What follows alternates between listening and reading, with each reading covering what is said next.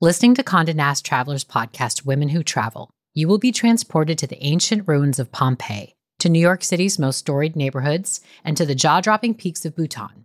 It's the best of what you love about traveling, experiencing different people, cultures, and perspectives, all from the comfort of your own home. Each week, join host and global journalist Lale Arikoglu as she shares her own experiences along with those of self identifying women travelers from all over the globe. How do the bestie comedian pairs of Sasheer Zamata and Nicole Byer navigate travel together? What can you realistically expect from your first global solo travel experience? How is dance used as a tool for healing in Indigenous Australian communities? If these questions piqued your interest, pack your bags and go on a journey with women who travel. Available wherever you get your podcasts.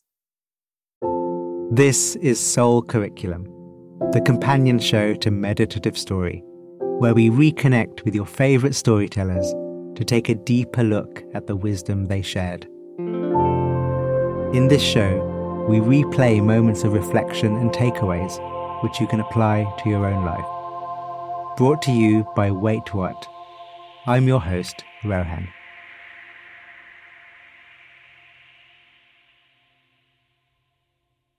In her meditative story, singer songwriter Natalie Dawn battles with the shame that often comes when she finds herself struggling when trying something new. But it's this beginner's mindset that she learns to harness and eventually find joy in. That's a theme we'll explore further with Natalie today. Listen with us, and hopefully, like Natalie, there'll be some inner wisdom unlocked for you too. Natalie, so lovely to have you back on the show. Oh, it's so good to be here. Thanks for having me. Obviously, you share stories of your life through your songs and your music. But I was wondering, how was the experience for you to share with us on the show? It was really wonderful.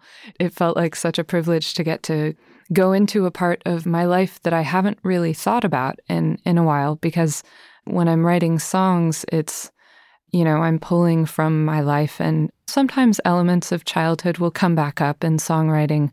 But for the most part, there's a lot of recency bias in what you're writing. You're writing about something that just happened to you, a feeling that you're having right now.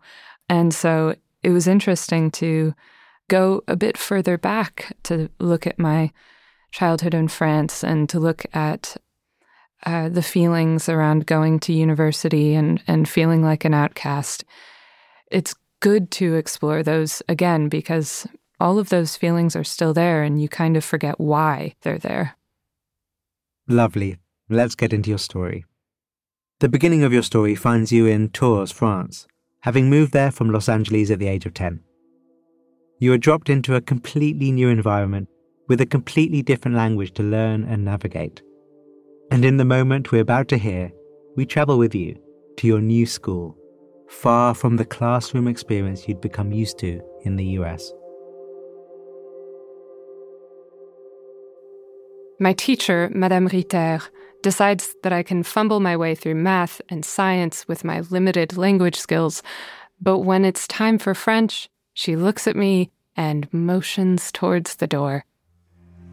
I get up, grab my things, and walk past the rows of desks. I cross a courtyard, then enter a small stone structure and climb a dark wooden stairwell. I pause, take a deep breath, and step into my new classroom. Drawings hang from the dark wood walls, and there are little kids sitting cross legged on the floor. They send me to learn French with the first graders. Instead of spending time with kids my own age, I'm with their little brothers and sisters. How can this be happening? What would my friends back home think? I'm forced to be an absolute beginner, and it's so embarrassing. But over time, something interesting happens. They're so excited to see me and to share a book, a toy, a drawing, a song. As they surround me, my mood shifts. We develop a fondness for each other that cuts across language. I feel how much they want me to learn. I don't feel judged by these kids. They make me feel less like an outsider and more like part of a family. They too are absolute beginners. We're in it together, in this space set up just for us.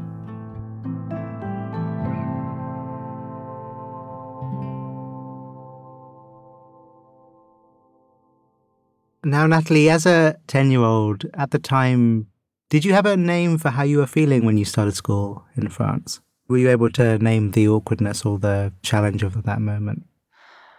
You know, the truth is that being able to say, ah, that's shame. I'm experiencing shame right now. That's very new for me. I feel like that's something that I've only really gotten good at identifying in the last year through therapy. I think that especially when you grow up in the church, the f- feelings of shame were so deeply ingrained. The whole notion of even original sin, the idea that there's something fundamentally wrong with you, that is just accepted. That's part of your identity. And so you don't even think of it as shame. But it's interesting now to see how much of how I operate and, and how much of how I operated back then had to do with that feeling of not good enough. I should be better, which is just unfortunate. It's not it's not actually true. And and then, you know, as the story develops, your mindset about first graders does change. What was it about the younger kids, how they approached learning and approached you that helped you open up to those circumstances and let go of some of that resistance? You know, I don't have kids, but anytime I spend time with children, something in me sort of softens. And I think that getting to go to that classroom every day was an opportunity for me to stop trying to act like I had everything together. It was an opportunity for me to stop pretending like I knew what I was doing. It was an opportunity to just be with these kids and learn and have fun and play with puppets and draw. Yeah, I think that's what it was. And there's a line in there, Natalie, I wanted to pick up with you. You said, When you allow yourself to be a beginner and create the space for yourself to truly learn, you get the joy of discovery without the weight of your own expectations. And that really struck me. This idea that even when we start something new and when we're still on the ground floor, we still have such high expectations of ourselves. Why do you think it's so easy for us to do that? I think it really does come back to the feeling of shame, the the discomfort around being bad at something and the feeling that I should be good at it. Like for me right now, it's really hard for me to go easy on myself still. I mean, it's funny because I, I had some friends who listened to the meditative story and who came to me and were talking about how great it was to hear about my experience of accepting this beginner mindset and how I was clearly good at that. And I'm like, I'm not good at that. I'm not good at being a beginner. I've just had to do it over and over and over again. And I feel like I'm doing it right now. Like, I, even just relearning the songs for tour, I have this feeling of like, oh, I should be better. My time should be better. I should be better at playing these songs. I wrote these songs. Why am I having to start from scratch on these things that I made a year ago? And if I'm able to instead listen to the songs and open myself up to discovering the songs again, then I'm enjoying life again. Then I'm in the moment and I'm actually listening to the music and I'm singing and I'm I'm getting to experience the the newness of the song even though I'm still technically not good at playing it. And that's, you know, I try to get to that when I'm practicing. Well, that's a lovely note to move on to this next moment from your story. You've returned to the US and attend Stanford University, where you major in studio art. There, you become drawn to art installations, and one in particular doesn't work out so well, which brings you to an apprenticeship at a woodworking studio under the watchful eye of Gary. We don't just eyeball stuff. I measure, measure, measure, measure again. Then Gary appears to check my work. He isn't okay with me leaving sawdust on the floor. Sweep it up.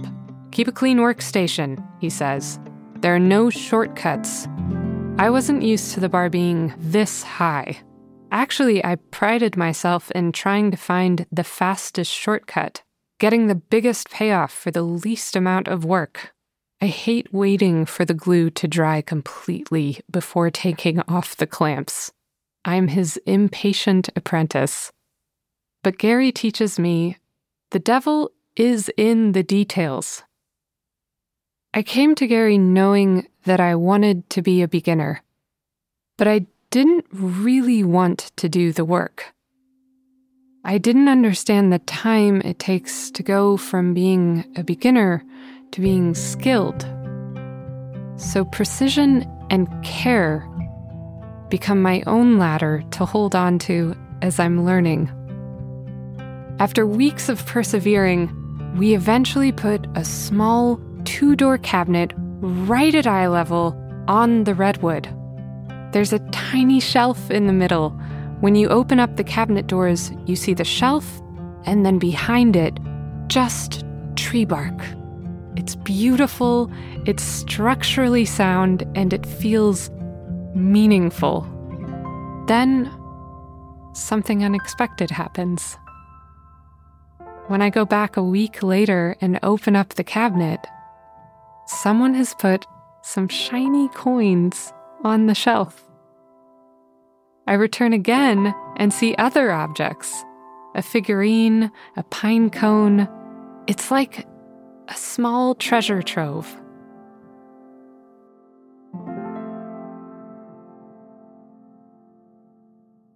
Now, Natalie, you say at the at the start of that you want quick results. I was wondering, could you say a little bit about how Gary's approach to teaching or his way of approaching work encouraged your ability to slow down and take that more patient approach?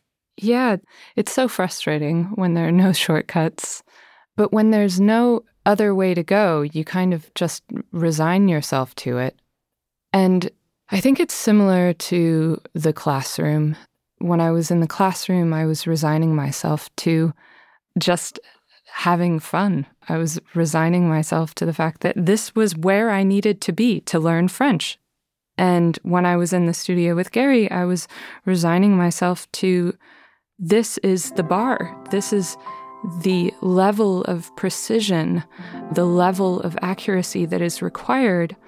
So you kind of resign yourself to the process there are steps that you must go through in order to get to where you want to go. And you wish that you could just skip to step five, but you can't. So you're going to start with step one. Yeah, I hear you. And when you saw that cabinet on the redwood tree, were you able to see, you know, all the work, all the precision, the persistence that went into it? Was that part of the joy that you experienced? Yeah, I mean, it's so rare when you have an idea and then you execute the idea, and the execution of the idea is better than what you imagined. And so, getting to see the way that the cabinet fit, you know, just right up against this rounded surface, getting to see, you know, my months of apprenticeship adding up to this piece of art, um, that was really gratifying. But definitely the most gratifying part of it was watching this piece of art take on a life of its own, getting to see that it was magical to other people, and just knowing that it had gone beyond me and had meant something to other people. For me, that's the closest you get to having a, a real sense of purpose in the world. Well said, Natalie. So let's move on to our final moment from your story when you channel the beginner's mindset into your music.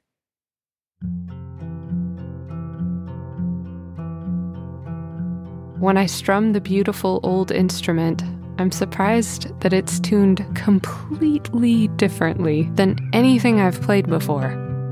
The finger patterns I know for chords don't work. It forces me to play around and find the sounds that I want to make. The easy thing to do is to retune the guitar. Instead, I embrace it. I just start to see what happens. I'm making sounds that are almost absurd, but I love how I can start from scratch and make something totally unexpected. Once you become familiar with something, you actually have to create the space to become a beginner again and again and again. When I work this way, I get to blend the mindset of being an absolute beginner with precision around each note. I try and then retry. Over time, I choose to write a whole album this way. Sometimes it's a relief to just fully admit that we are new at something. We're so determined to avoid shame. We want to take the easy way. But sometimes that just means not really engaging, not getting to experience the untethered thrill of the unfamiliar. When we let ourselves shift into a beginner mindset and create a space where it's okay that we don't have any clue what we're doing. That extinguishes our expectations. And when that happens, the world awaits.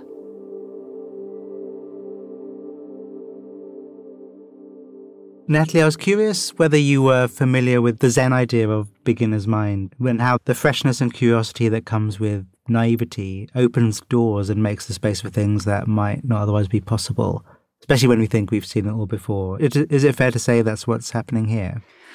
Yeah, and I feel like a big part of that is not judging everything that comes up.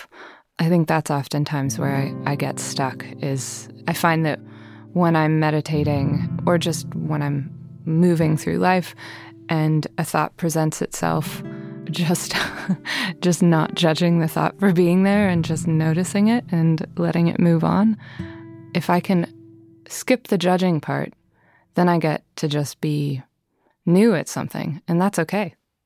And can you do that with frustration as well? I mean, certainly for me, like the different thoughts and moods that I can go, yeah, whatever, and just move on from it. Others have a bit more charge. yeah, no, no, I'm very good at moving past every single thought equally. Um,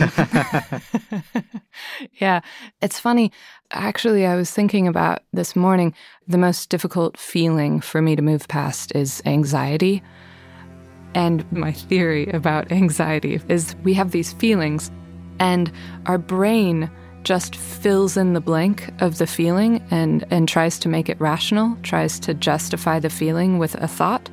But really, the feeling just kind of exists on its own, and the feeling gets to hang out for longer if there's a thought that's making it rational. Yeah, it gives it a bit more solidity, it sort of plasters over the, with the storyline. Yes, yes. And so for me, I'll be thinking to myself, you're anxious because you haven't sold enough tickets in this area yet. And and I'm like, no, that's not true. You're you're just anxious because you're anxious. It has nothing to do with the tickets. And then I'm like, oh yeah, that's right. I I am just feeling anxious right now. that helps me sort of like let go of it and going back to your story, we heard how you picked up so many skills like learning French and woodworking. Are there any other skills that you're trying to master at the moment? I always feel like I'm trying to get better at my instruments.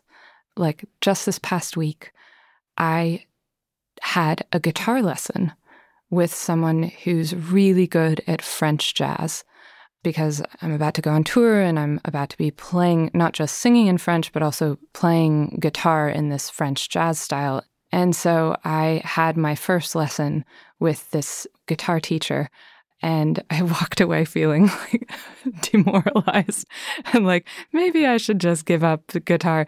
And then I was reminded that, like, oh, no, you actually can play guitar and this is just a new technique. And um, and you know you'll be really bad at it today and then you'll keep practicing it and then a week from today you'll be surprisingly better. And so that's something that i'm trying to get better at right now.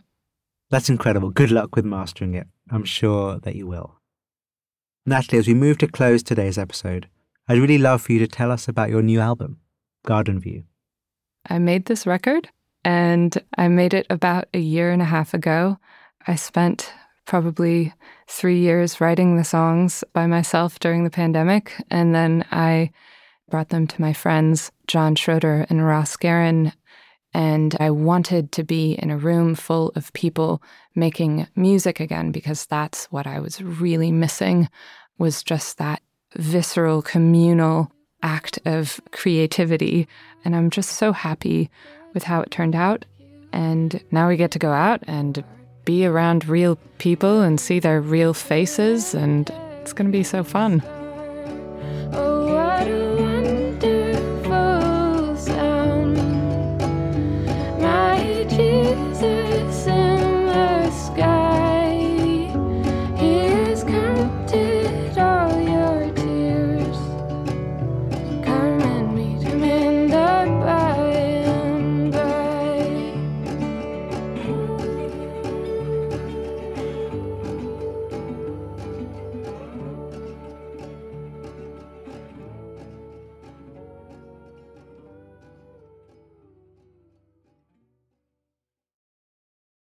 That was great, wasn't it?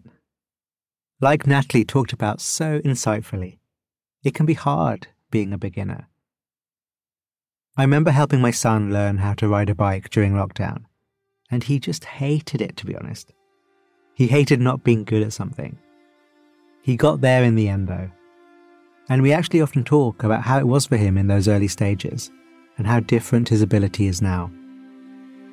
But you know, there is a flip to being an absolute beginner. The flip is that when you're new to something, no one expects anything of you. And that can be very freeing. Imposter syndrome is totally a thing. But when we are a genuine beginner, there is no imposter. Just the intention to try something new. Just the intention to learn. So, how about until the next time we meet? You find something that you're totally a beginner at and give it a go. Be that cooking a meal you've never had, reading an article on a topic new to you, or watching a video on how to say some simple words in a language you don't speak. And when you do it, just enjoy the pure beginnerness of it and let go of any unnecessary judgments that might come up. That's all for today's episode. And as always, I hope you enjoyed listening. We'd love for you to share your thoughts about what you've heard.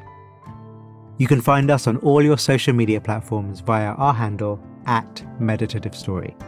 Or you can email us at hello at meditativestory.com. Take care now.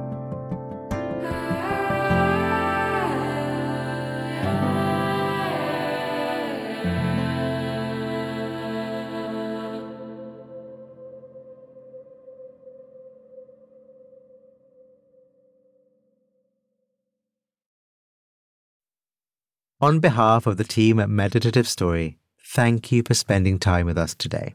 We love creating the show for you. And if the show serves you in a meaningful way, we'd love to hear from you. Would you take a minute right now to write us a review in your podcast app? When you leave a review, it really inspires our team, and we're a group who derive so much energy from understanding how Meditative Story impacts you. It's also a way for you to pay it forward by helping others discover the show. So if leaving a review speaks to you today, we'd really appreciate it. Meditative Story is a Wait What original. Our executive producers are Deron Triff, June Cohen, and Rebecca Grierson. Jay Punjabi is our supervising producer. The series is produced by Timothy Lu Lee and Dorothy Abrams. Original music and sound design by Ryan Holladay. Our scriptwriters are Hannah Brencher, Marie McCoy Thompson, Dan Nealon, and Florence Williams. Mixing and mastering by Brian Pugh.